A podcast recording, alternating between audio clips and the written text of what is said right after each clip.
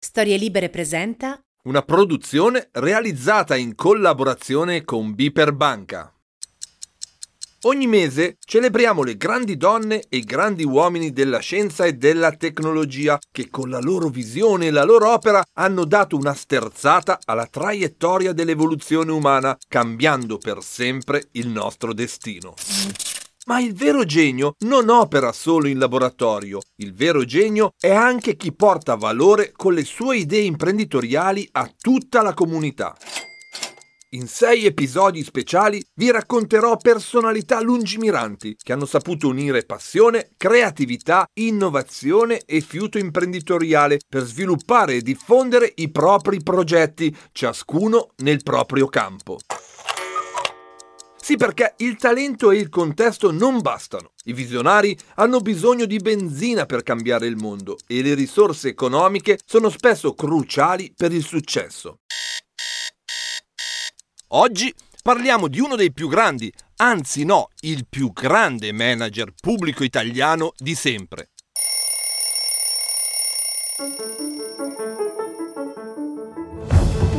Sono Massimo Temporelli, sono un fisico e da 25 anni mi occupo di diffondere la cultura scientifica, tecnologica e dell'innovazione.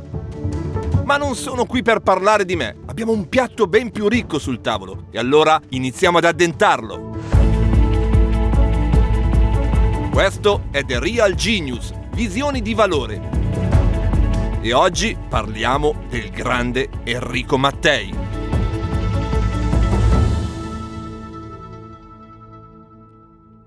Recentemente ho tenuto una lezione alla Enrico Mattei School a San Donato, dove ha sede l'ENI. Dopo la lezione ho pranzato nella mensa aziendale ed è stato davvero impressionante vedere quanta gente, migliaia di uomini e di donne, ancora oggi, dopo più di 70 anni, lavorano grazie alle intuizioni geniali del nostro protagonista e alla sua caparbietà nel farle diventare realtà.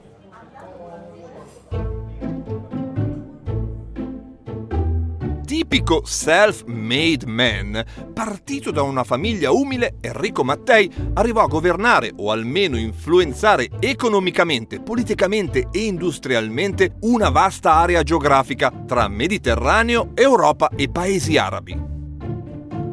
Mattei fu imprenditore, politico, partigiano e dirigente pubblico italiano, un vero statista come ne sono esistiti pochi nel nostro paese. Se l'Italia oggi si può collocare tra i paesi più ricchi e industrializzati del mondo, lo si deve in buona parte a lui, alla sua politica economica e industriale, soprattutto nel suo ruolo manageriale e nella sua azione svolta all'interno dell'Agip e poi proprio dell'ENI, da lui fondata.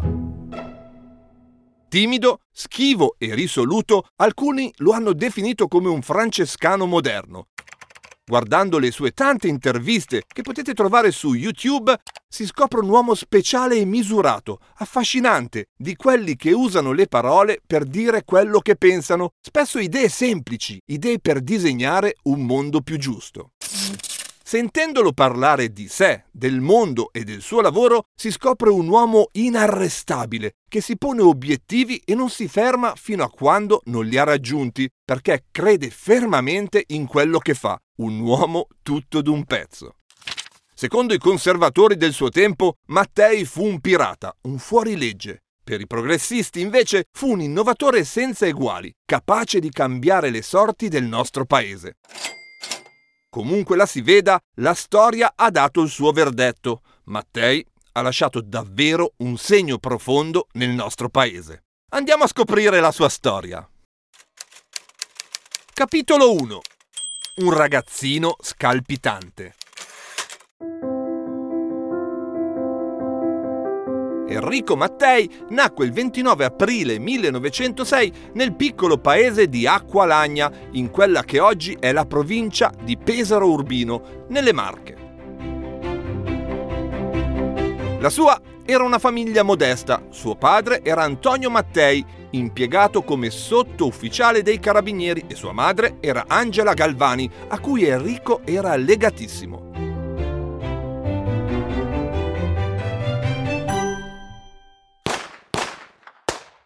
Nonostante la carriera modesta, il padre ebbe il suo momento di notorietà per aver catturato il famoso bandito Musolino. Forse ne avete sentito parlare.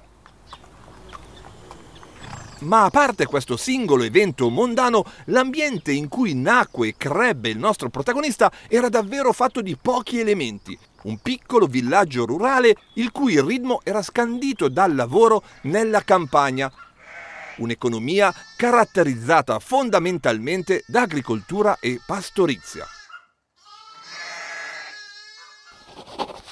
A scuola il piccolo Enrico non eccelleva particolarmente, passava però tantissime ore con la nonna materna, Esther Marconi, maestra d'asilo, a cui restò sempre molto affezionato.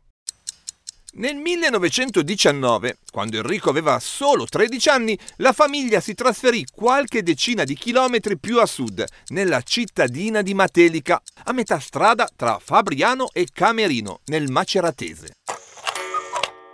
Per quanto stiamo comunque parlando di piccoli borghi del centro Italia dei primi del Novecento, a differenza di Acqualagna, Matelica era una cittadina dove si potevano trovare diverse aziende artigianali o preindustriali dedite alla lavorazione del ferro, della pietra e della pelle. Questo ambiente più stimolante, industrioso e intraprendente ebbe una forte influenza sulla giovane mente di Enrico. Come detto, il nostro protagonista non era particolarmente a suo agio tra i libri e i quaderni di scuola, non aveva nessuna passione o costanza nello studio, ma era molto vivace intellettualmente. Inoltre, mal sopportava le difficoltà economiche in cui versava la sua famiglia e iniziò, fin da giovane, a provare un'accesa voglia di rivalsa. E così, a 14 anni, lasciò definitivamente la scuola e iniziò a cercare un'occupazione retribuita, trovando un impiego come verniciatore in una fabbrica di letti nella sua nuova cittadina, Matelica. Partì proprio da qui la carriera di Enrico Mattei, verniciatore in una fabbrica di letti a Matelica, capite? Anche solo questo punto di partenza, sapendo dove arrivò il nostro protagonista durante la sua carriera, ci fa capire quanto straordinaria fu la sua parabola. Una parabola unica, mai vista prima o dopo nel nostro paese, se non in rarissimi casi, molti dei quali li abbiamo raccontati qui. Marconi, Olivetti e Montalcini, ma nessuno di loro era partito da così in basso. Ma torniamo in fabbrica con il giovane Enrico. Al di là dell'entusiasmo iniziale dovuto alla sua agognata autonomia economica, a ben guardare, quello trovato dal nostro giovane protagonista era un mestiere duro, anzi durissimo, e inoltre mal retribuito.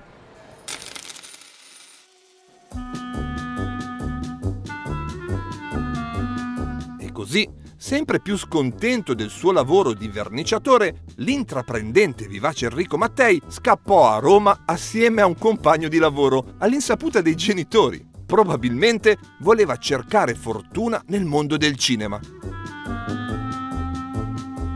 La folle fuga durò meno di un mese, quando la famiglia lo rintracciò e lo obbligò a tornare al paese.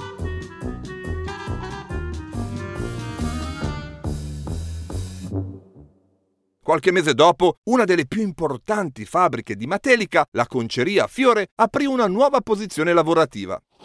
Il nostro protagonista presentò la sua candidatura e venne assunto.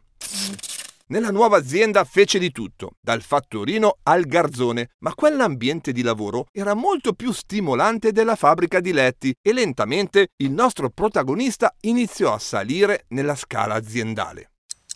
A soli 17 anni, da semplice tuttofare, diventò operaio e pochi mesi dopo operaio specializzato. Nel 1927, dopo l'anno di leva, diventò aiutante chimico, poi vice direttore dell'azienda, fino a raggiungere nel 1928 la carica di direttore generale, ormai braccio destro della proprietà aziendale. Insomma, in quegli otto anni, cioè dai suoi 14 ai suoi 22 anni, Mattei si strutturò come uomo e come manager, dimostrandosi scaltro, intelligente e veloce nell'apprendere e capire il mondo degli affari. In particolare si appassionò al mondo della chimica, che nelle concerie entrava indirettamente nei processi per trattare i prodotti, ma che come vedremo diventerà il centro della sua azione. Purtroppo o per fortuna, dall'America arrivò la Grande Depressione e a causa della crisi internazionale, ma anche a causa della politica deflazionistica instaurata dal fascismo, alla fine del 1928 la conceria Fiore dovette chiudere i battenti, dichiarando fallimento nel 1929. Mattei si ritrovò così senza lavoro. Prima dicevo per fortuna, perché questo evento drammatico fu la scintilla che innescò la nuova vita di Mattei, una vita da grande imprenditore e grande manager. È ora di trasferirci a Milano. Seguitemi. Capitolo 2. Un manager e un imprenditore a Milano. Nel 1928, quando si trasferì a Milano, il nostro protagonista aveva 22 anni, ma era sul mercato del lavoro già da circa 10. Aveva un'esperienza manageriale importante, anche se in una piccola azienda e in una piccola città. Milano, che già allora era la capitale industriale del nostro paese, rappresentava una prova del 9, la prova del 9. Vista la sua esperienza, la sua intraprendenza e i suoi contatti con il mondo della chimica, per Mattei non fu difficile trovare lavoro nel capoluogo lombardo, dove inizialmente trovò impiego come agente di commercio per l'azienda Max Meyer, oggi multinazionale attiva prevalentemente nel settore chimico e delle vernici, e che allora era una bella realtà italiana in crescita. Per farvi capire con quale velocità si muovesse Mattei, già qualche mese dopo il suo arrivo a Milano ottenne un ruolo come rappresentante esclusivo per l'Italia di un'altra ditta attiva nel mondo dei prodotti chimici e in particolare dei prodotti per conceria, la tedesca Lowenthal. Questa attività di rappresentante gli permise di girare in lungo e in largo il nostro paese, di conoscere i territori, le persone, le culture, le fragilità e le ambizioni delle tante parti d'Italia che poi, nel secondo dopoguerra, con determinazione e visione, avrebbe riunito sotto un'unica bandiera nelle sue politiche e nella sua visione come capitano della più grande industria energetica del nostro paese.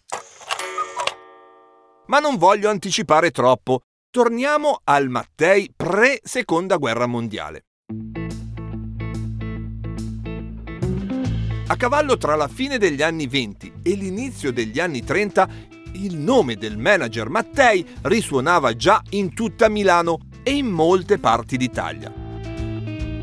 Ma il nostro protagonista non si accontentò solo di portare valore nelle aziende in cui lavorava, con un piglio davvero rivoluzionario per quel tempo, mantenne una certa autonomia e indipendenza rispetto ai suoi datori di lavoro e all'inizio degli anni 30 fondò la sua azienda insieme ai suoi fratelli.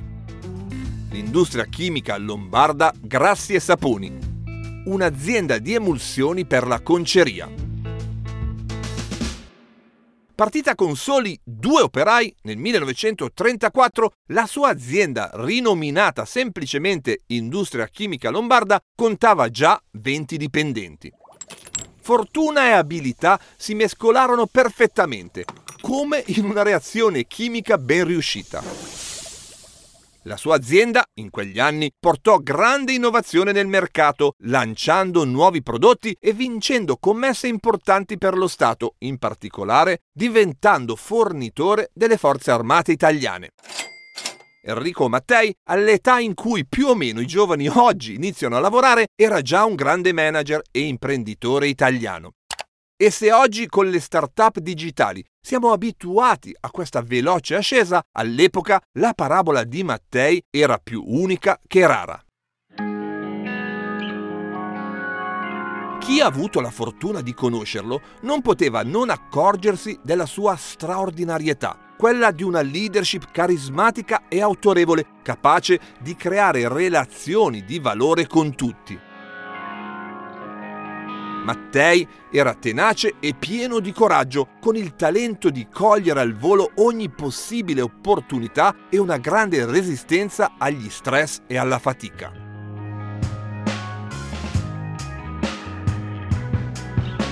Ricordate la questione della prova del 9? Milano come esame di maturità? Ecco, possiamo dire che l'esame della grande città era stato superato.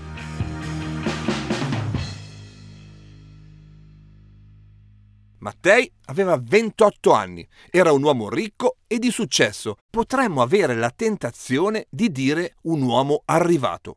Ma come abbiamo più volte sostenuto qui in questa serie di podcast, i grandi uomini e le grandi donne sono quelli che sanno trasformare i podi in trampolini, quelli che raggiungono traguardi per poi ripartire. Questa è la caratteristica principale dei veri geni della storia.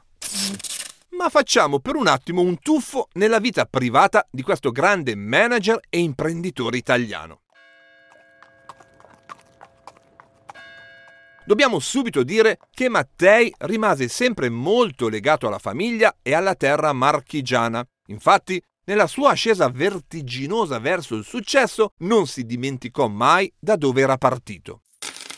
Con i primi soldi da manager, il nostro genio aprì un'attività matelica per la madre e nel 1934, con i soldi della sua impresa, comprò una casa nel paese di origine per tutta la famiglia. Mattei stava sistemando le cose e presto avrebbe cambiato scala, allargando di molto, anzi di moltissimo, il raggio della sua azione. Insomma, radici profonde nella propria terra, ma rami che si allargavano oltre i propri confini. A metà degli anni 30, infatti, Mattei incontrò e si innamorò di Margherita Paulas, per tutti Greta, una talentuosa ballerina austriaca che viveva a Milano. I due si sposarono a Vienna il 29 marzo 1936 e staranno insieme per tutta la vita. Ma ai fini della nostra storia e per capire la personalità di Mattei, più che il matrimonio con Greta, è importante analizzare altre relazioni che il giovane imprenditore e manager marchigiano creò a Milano a metà degli anni 30. Queste relazioni lo fecero maturare intellettualmente e lo avvicinarono alla politica e alle grandi industrie di Stato. Nel prossimo capitolo vi racconto la svolta intellettuale e culturale di Mattei. Seguitemi. Capitolo 3. Una svolta culturale. A Milano, Mattei strinse una forte amicizia con Marcello Boldrini, anche lui marchigiano e amico di famiglia, che nel capoluogo lombardo viveva in Piazza della Repubblica come il nostro protagonista.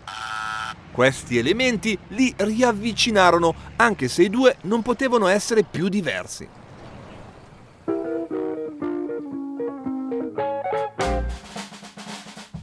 Mattei non era ancora trentenne e non aveva nemmeno un diploma mentre Marcello Boldrini aveva 50 anni e da qualche anno era professore di statistica all'Università Cattolica di Milano e accademico pontificio. Due mondi apparentemente distanti, ma che connessi avrebbero creato grande valore. Infatti, questa amicizia rappresentò per Mattei l'essenziale salto di qualità, perché Boldrini lo prese sotto la sua ala e con sensibilità e lungimiranza lo aiutò a colmare le sue profonde lacune culturali, tipiche di chi nella vita non ha fatto altro che lavorare fin da giovanissimo.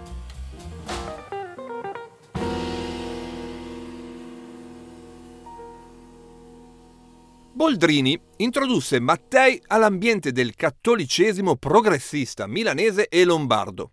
Lo aiutò a prendere il diploma in ragioneria e poi lo convinse a iscriversi a economia e commercio alla cattolica.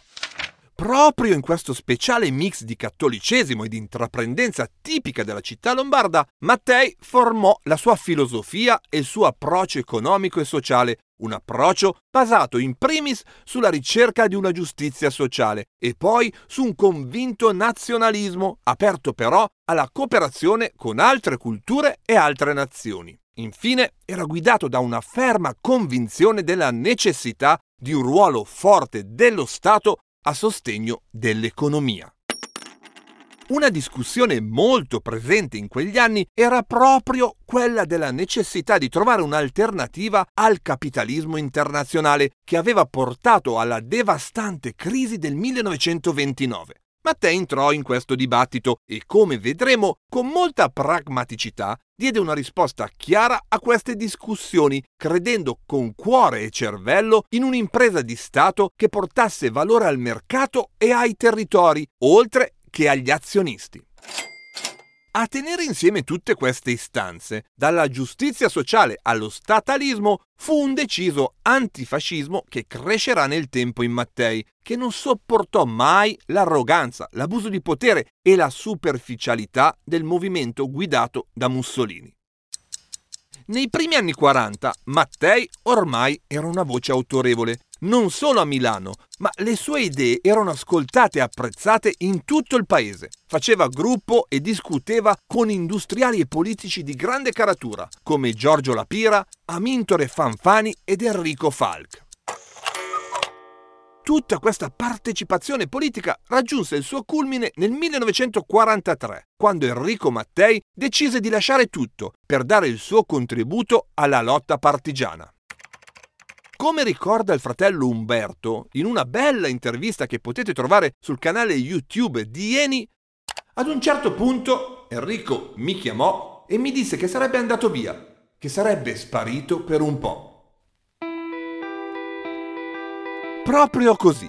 Il 25 luglio 1943 si unì insieme all'amico e mentore Marcello Boldrini ai gruppi partigiani che da qualche mese erano attivi sulle montagne circostanti Matelica, la sua terra di origine.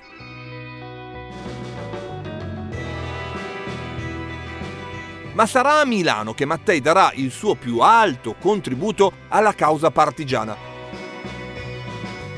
Infatti, tornato dalle Marche, prima divenne membro del Comitato di Liberazione Nazionale per l'Alta Italia e poi, nella primavera del 1944, entrò a far parte del Comando Militare Centrale del CLN come esponente della Democrazia Cristiana.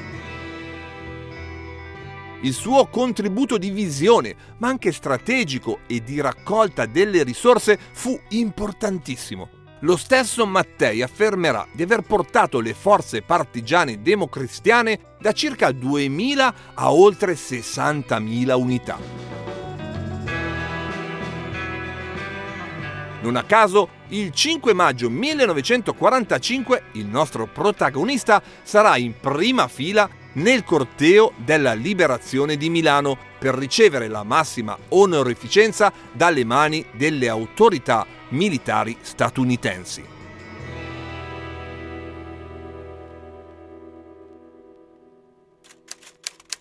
Capitolo 4 Il dopoguerra e l'Agip Subito dopo la guerra, nel 1945, per le sue capacità di leadership dimostrate nel CLN, Mattei venne incaricato di occuparsi di un ente statale che era nato in epoca fascista per indagare la presenza di petrolio nel sottosuolo italiano. L'azienda generale italiana Petroli, nota a tutti con il suo acronimo AGIP. A ben guardare, quello non era un grande incarico. Infatti, l'obiettivo imposto a Mattei era quello di smantellare questa azienda statale che fino a quel momento era stata solo un costo per la finanza pubblica. Scriveva Mattei di questo incarico si era giudicato che l'Italia avesse già fatto tutto lo sforzo necessario nella ricerca di idrocarburi e che le possibilità di importanti ritrovamenti nel nostro paese fossero ormai escluse. Come sapete, o come scoprirete qui, quello non fu il destino dell'Agip e della politica degli idrocarburi in Italia, e questo grazie a Mattei. Ma andiamo con calma.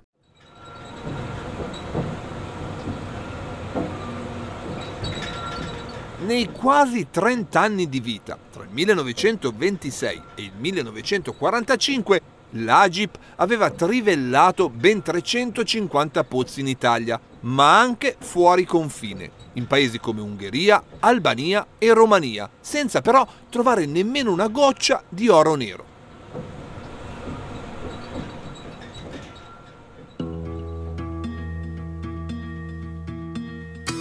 Oltre a questa fallimentare prima fase dell'Agip, dobbiamo ricordare che essendo un paese sconfitto in guerra, l'Italia aveva dei doveri rispetto ai paesi vincitori, in particolare America e Inghilterra.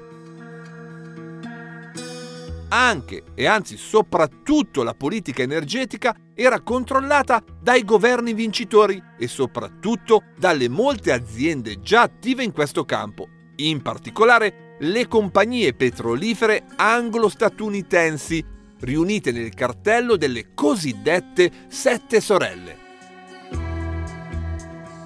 Ma tra chi aveva interesse a chiudere il capitolo del petrolio pubblico in Italia c'erano anche le forze politiche legate al capitale privato e agli aiuti economici americani, nonché i liberali, per principio avversari di ogni intervento statale turbativo della libera iniziativa in campo economico.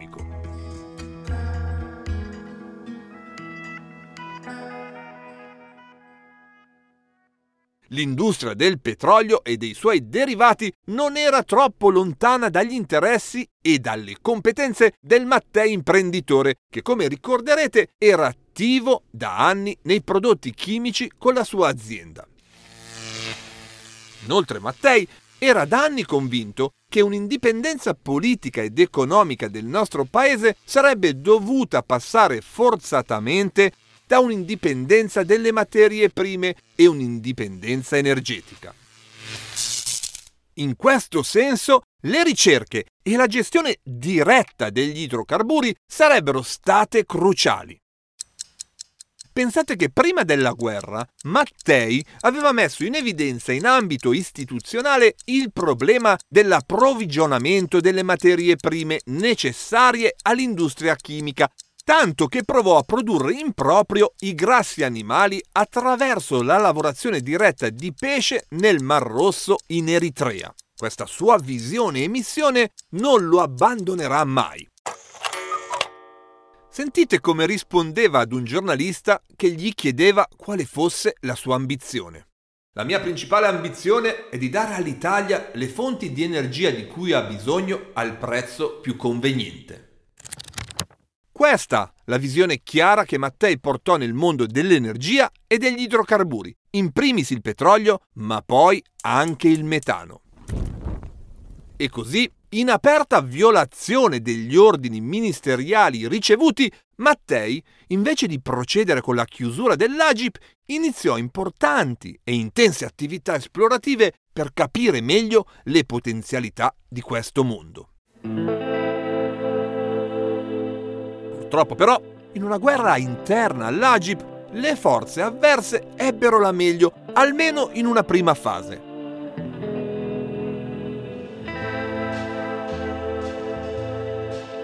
Il 9 maggio 1947 i suoi avversari, in particolare le sette sorelle che abbiamo nominato prima, riuscirono a strappare a Mattei il ruolo di vicepresidente dell'Agip senza però riuscire a estrometterlo dal consiglio di amministrazione. La battaglia non era ancora persa.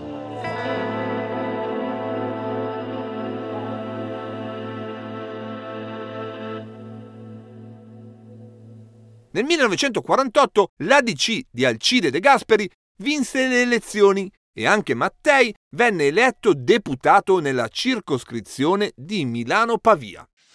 Contestualmente, De Gasperi fece eleggere un nuovo consiglio di amministrazione dell'Agip con Mattei nuovamente vicepresidente. Il suo amico e mentore Marcello Boldrini invece divenne presidente.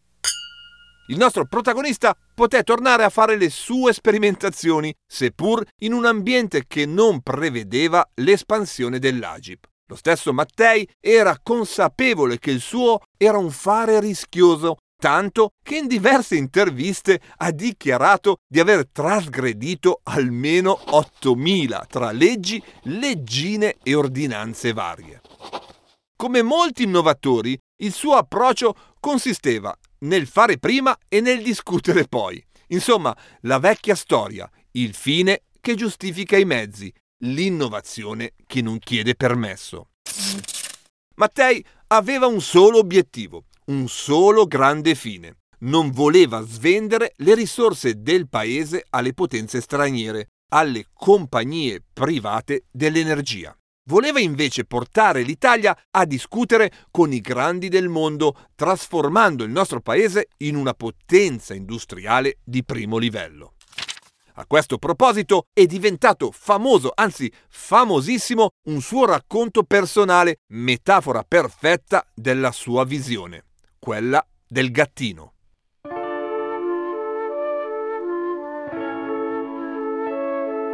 Mattei ricorda che tornando da una battuta di caccia, mentre i suoi cani stavano mangiando con voracità, un gattino provò ad avvicinarsi alla loro ciotola. Naturalmente i cani non glielo permisero e lo aggredirono violentemente, alla fine uccidendolo.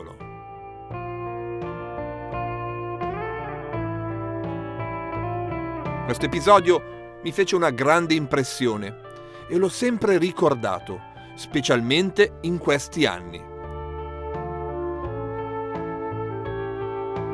Siamo stati il gattino per i primi anni, avendo contro una massa di interessi paurosa. Contro di noi si è sollevata una polemica terribile e abbiamo seguitato a lavorare, a rafforzarci, cercando di non farci colpire. Il tentativo era o di soffocarci o di lasciarci deboli. Piano piano ci siamo rafforzati, lavorando con tenacia e oggi siamo un gruppo che può guardare al futuro con tranquillità e che può fronteggiare vittoriosamente la grande coalizione dei colossi petroliferi.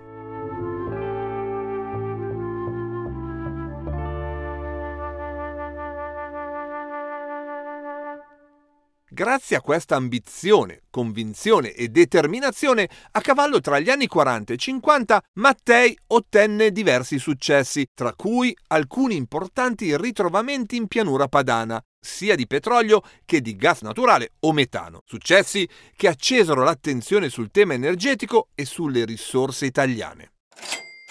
In particolare, il metano trovato in pianura padana e distribuito con i metanodotti costruiti da Mattei diventerà l'asset e il driver principale della ricostruzione industriale italiana anzi possiamo dire della costruzione industriale italiana, visto che fino a quel momento il nostro paese era rimasto legato ad una tradizione prettamente agricola. Mattei riuscì così a far crescere in modo impressionante l'Agip grazie alla sua abilità tecnica, ma anche alla sua straordinaria abilità commerciale e di leadership politica. In modo mai visto prima a livello statale, Mattei utilizzò la comunicazione sui giornali e radio con l'invenzione di slogan di successo e loghi affascinanti come il famoso cane a sei zampe che sputa fuoco dalle sue fauci aperte.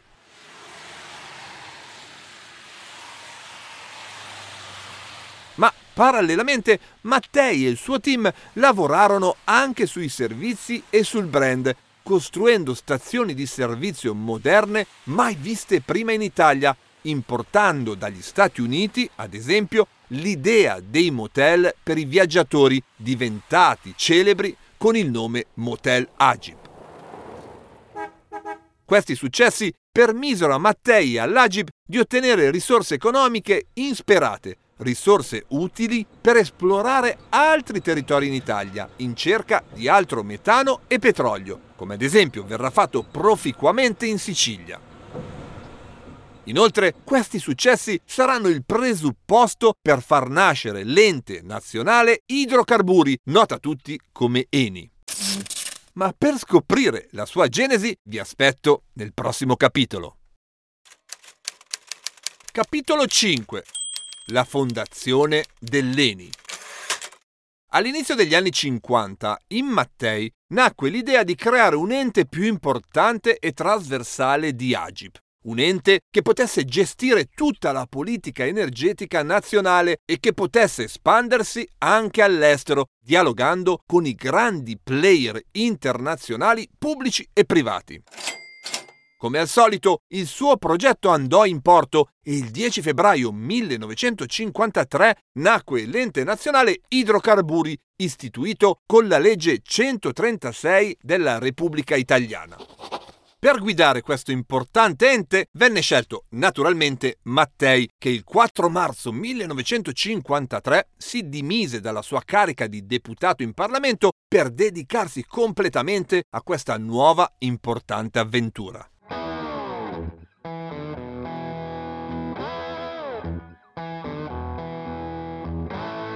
A quel punto Mattei era alla guida di un veicolo più grande e potente, appoggiato dal governo, certo, ma la sfida era comunque ardua. Doveva competere con le sette famigerate sorelle che oggi rispondono al nome di Shell, British Petroleum, nota come BP, Exxon, che noi conosciamo come Esso, Mobil, in seguito fusa con Exxon per diventare Exxon Mobil, Texaco e Gulf Oil, confluite tutte e due in Chevron. Sarà proprio Enrico Mattei a coniare il nome Sette Sorelle per restituire l'idea di un cartello monopolistico che questi sette player rappresentavano nel mercato degli idrocarburi.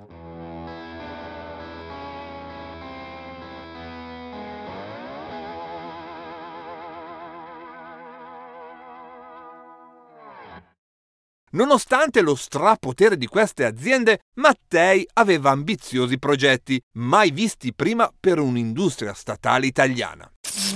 Con energia e intelligenza, durante tutti gli anni 50 raggiunse grandi obiettivi e inanellò decine di successi clamorosi che qui sarebbe impossibile ricordare tutti. Nel 1954 fondò Metanopoli a San Donato Milanese, una nuova città in cui vennero realizzati il complesso industriale e il quartiere residenziale, insieme a campi sportivi e servizi ricreativi.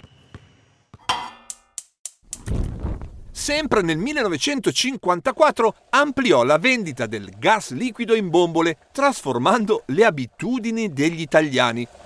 Le famiglie italiane impararono ad apprezzare i vantaggi delle cucine a gas, che vennero a sostituire le molto più impegnative stufe a legna o a carbone. Parallelamente, non dovendo sottostare a regole di mercato, Mattei riuscì ad abbassare i prezzi, specie per il trasporto e il riscaldamento, cercando di restituire ai cittadini gli investimenti che lo Stato faceva con le loro tasse. A questo proposito, Mattei diceva, quando uno Stato moderno, per raggiungere obiettivi che interessano la collettività, deve svolgere un'attività economica, il fine che le imprese pubbliche devono conseguire è, in primo luogo, l'utilità sociale propostasi dallo Stato e non il profitto aziendale come se si trattasse di un'impresa privata. Questo è appunto il caso dell'ENI. Tra le sue attività è importante ricordare che a partire dal 1957 Mattei iniziò una politica di relazioni incredibilmente intensa con i paesi produttori di idrocarburi, in particolare con Africa, Egitto, Iran, Libia e Giordania, aprendo una nuova epoca industriale più rispettosa dei paesi produttori. Questa sua azione fu così intensa che alcuni storici e osservatori hanno affermato che in quegli anni la politica dell'ENI era superiore se non addirittura sostitutiva della politica estera del governo italiano.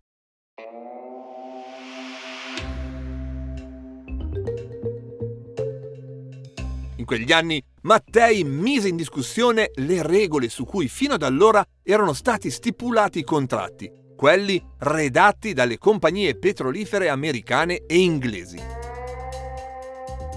Senza timore e senza remore, e in linea con la sua ricerca di giustizia sociale, ma anche per erodere quote di mercato ai potentati anglo-americani, offrì ai paesi produttori condizioni molto più favorevoli delle precedenti.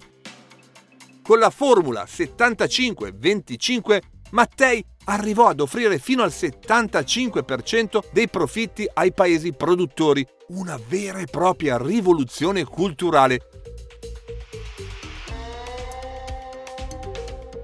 Ma c'è di più. Mattei offrì risorse tecnologiche e borse di studio per le sue scuole di formazione a Metanopoli, trattando i paesi africani come partner da fare crescere industrialmente e culturalmente e non come territori da sfruttare, non più passivi ma soci attivi dell'impresa petrolifera.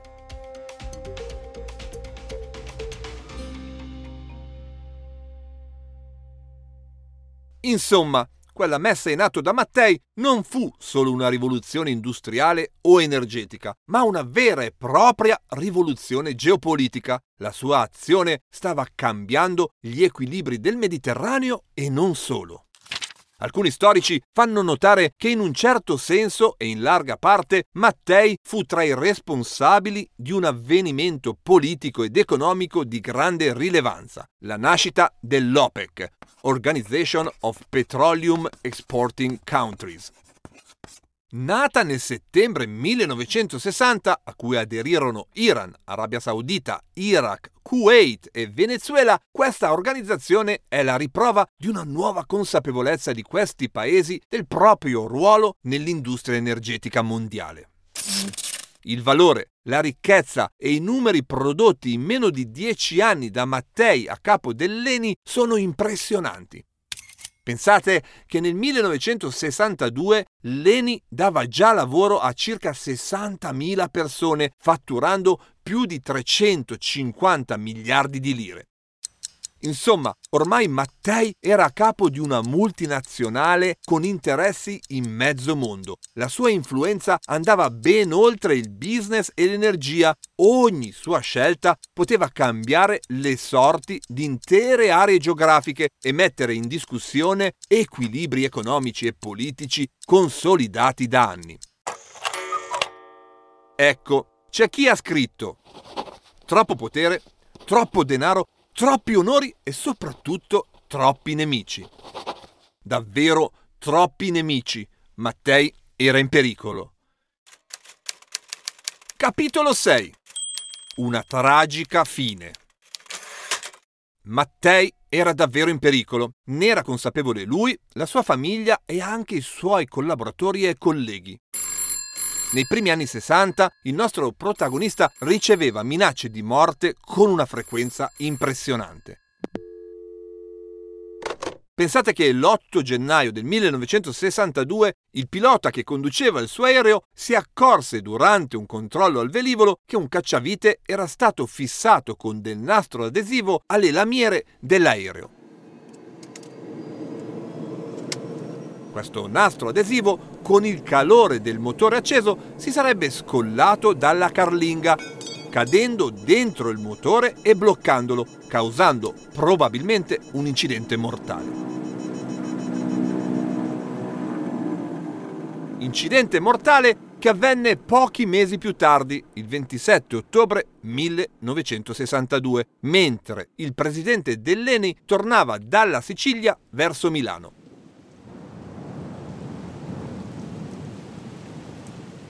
Pochi chilometri da Linate, a Bascapè, in provincia di Pavia, il suo aereo precipitò e il nostro geniale ed appassionato protagonista morì.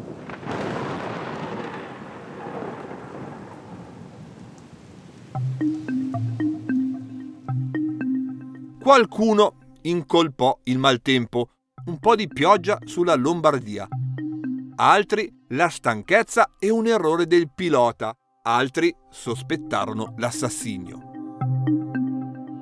I giudici del processo, in prima istanza, dichiararono di non dover procedere in ordine ai reati rubricati ad opera di ignoti, perché i fatti relativi non sussistevano.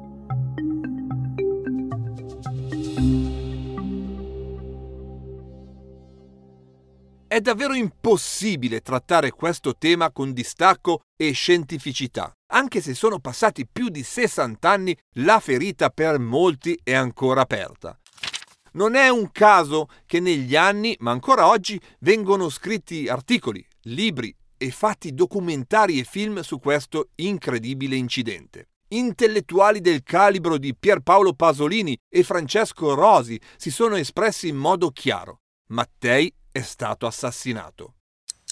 Anche le ultime indagini sui reperti dell'aereo, sugli effetti personali del pilota e di Mattei, hanno dimostrato che nel velivolo, prima di precipitare esattamente all'apertura del carrello di atterraggio, avvenne una violenta esplosione generata da un ordigno. Una sentenza del 10 giugno 2011, poi confermata nel 2014 e nel 2015 nei due successivi gradi di giudizio dalla Corte d'Assise di Palermo e dalla Corte di Cassazione, ha dichiarato alla fine che l'ipotesi di omicidio è verosimile o altamente probabile. Ma se è ormai consolidato che si trattò di un omicidio e non di un incidente, allora il tema è un altro. Chi fu ad uccidere Mattei?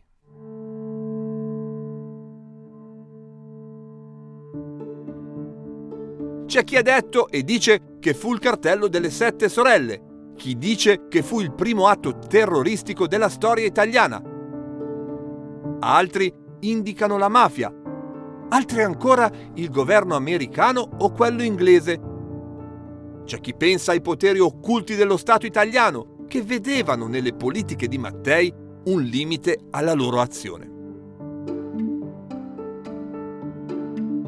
Secondo alcuni Mattei stava firmando attraverso Kennedy una tregua con gli Stati Uniti e le sette sorelle per ristabilire un equilibrio atlantico. Altri scrivono e documentano come Mattei stesse lavorando con Francia e Maghreb per spostare gli equilibri verso questo lato dell'oceano e dare più peso all'Europa e al Mediterraneo e per questo motivo probabilmente fu ucciso. Quale che sia la verità, è certo che Mattei aveva agitato interessi immensi. Come scriveva nel 1970 Paul Frankel in Petrolio e Potere, libro che ispirò il bellissimo film di Francesco Rosi, Il caso Mattei, non posso dimenticare che un americano appartenente alle alte sfere di una delle massime compagnie petrolifere, circa due anni prima della morte di Mattei, mi disse con tutta calma che egli non riusciva a comprendere come mai nessuno avesse trovato modo di far uccidere Mattei. Probabilmente, come per molti altri gialli della storia italiana, la verità non verrà mai a galla ma non è compito di questo podcast occuparsi di questi temi. A noi interessa il messaggio e l'eredità lasciata da questo grande genio italiano. Un messaggio chiaro, limpido, che possiamo riassumere con queste sue parole.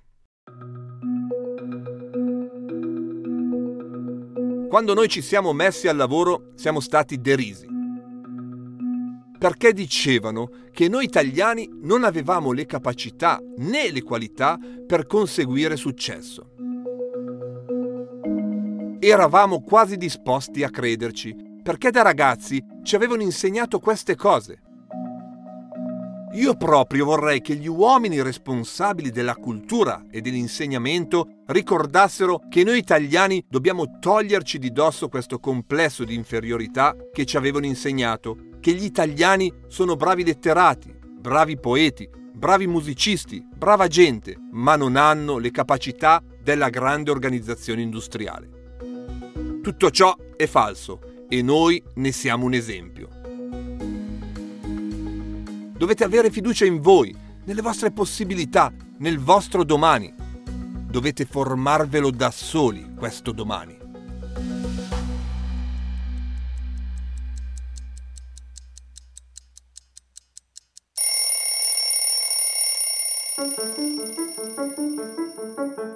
Io spero che questo podcast, i pensieri e l'opera di questo lucido genio italiano arrivino a quante più persone possibile, specie ai tanti manager e alle tante manager del nostro paese.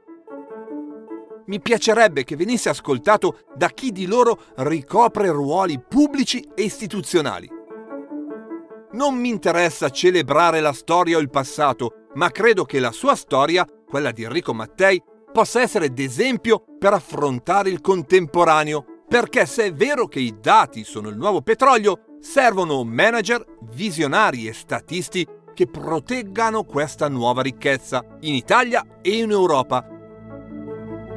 Servono visionari alla Mattei che lavorino a nuove politiche della raccolta e della raffinazione dei dati per migliorare la nostra vita, le nostre professioni, la nostra salute, i nostri acquisti e le nostre scelte politiche e sociali, senza lasciare che siano solo i privati ad occuparsene.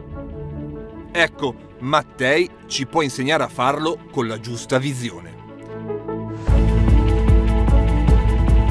Io sono Massimo Temporelli e vi aspetto per la storia del prossimo vero genio. Viva Enrico Mattei! Viva The Real Genius! Tornate a trovarci qui su beeper.it, storielibere.fm e sulla vostra app di ascolto preferita.